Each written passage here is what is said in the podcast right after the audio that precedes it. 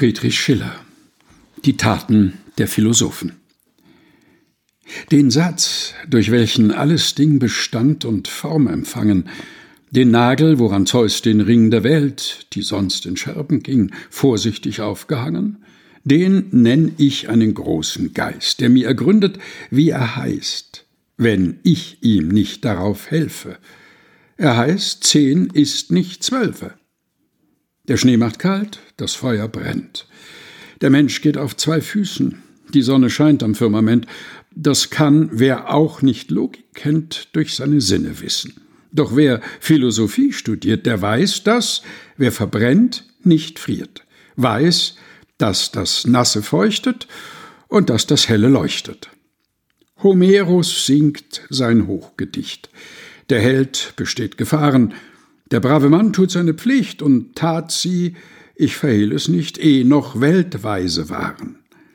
Doch hat Genie und Herz vollbracht, was Locke und Leibniz nie gedacht. Sogleich wird auch von diesen die Möglichkeit bewiesen. Im Leben gilt der Stärke recht, dem Schwachen trotz der Kühne. Wer nicht gebieten kann, ist Knecht.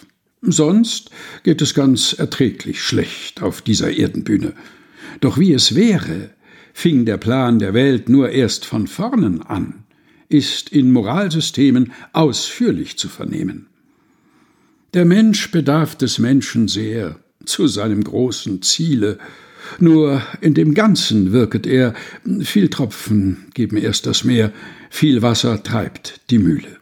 Drum flieht der wilden Wölfe Stand und knüpft der Staaten daurend Band. So lehren vom Katheter Herr Pfundendorf und Feder. Doch weil, was ein Professor spricht, nicht gleich zu allen dringet, so übt Natur die Mutterpflicht und sorgt, dass nie die Kette bricht und dass der Reif nie springet.